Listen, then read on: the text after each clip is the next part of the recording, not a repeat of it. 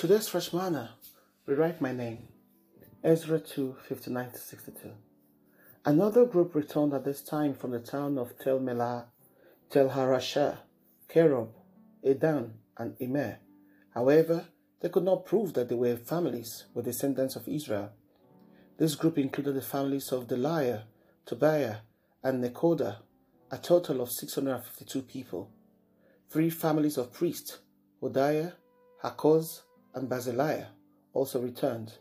This Barzillai had married a woman who was a descendant of Barzillai of Gilead, and he had taken her family name. They searched for their names in the genealogical records, but they were not found, so they were disqualified from serving as priests. Rewriting means writing something again to alter or improve it, maybe because it's been spelled and written wrong, or we want to modify by adding an extra letter, hyphen, or another name to double barrel the already existing name. Do you need to rewrite your name or have it rewritten because something happened to mess up your name? A good name, according to Proverbs 22 1, is better than precious ointment, and the day of death than the day of birth. Why would you need to rewrite your name? The need for a new name can be for several reasons, and it's perfectly legal to change a name deemed unsuitable or just to have something new and different. We are all responsible for maintaining family posterity, especially with family names. We must make every effort to protect and preserve the good reputation of a well presented name for it to continue. According to 2 Corinthians 5 16 to 17, our names, identities, and destinies are rewritten when we become Christ's followers, making us brand new people. As believers, then, it's our duty and responsibility to protect and preserve the purity of our new name. Are you in need of, uh, of rewriting your name? What happened for you to need to rewrite your name? Has the enemy created situations that caused your name, identity, and destiny to be messed up? No matter, Jesus can still rewrite your name. Every effort was made to preserve and protect the purity of the Israelite family and to ensure the continuity of God's people. But a few groups of people, including priests, couldn't prove that their families were legitimate Israels. Can you imagine searching records for registration and proof of your family name and line and not finding them? Some names are lost through marriages, adoption, crime, and immigration, while some names are rewritten because of misspelling and mispronunciations. What category do you fall into if you require to rewrite your name?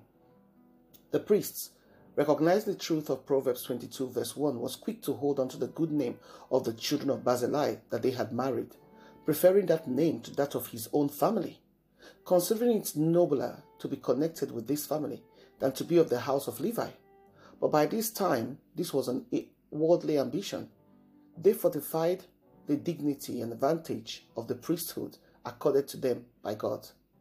Like so many believers today who have fortified the name of the Lord, the name that the Lord gave them, to accept and not the to accept the not so noble names the enemy wants them to have.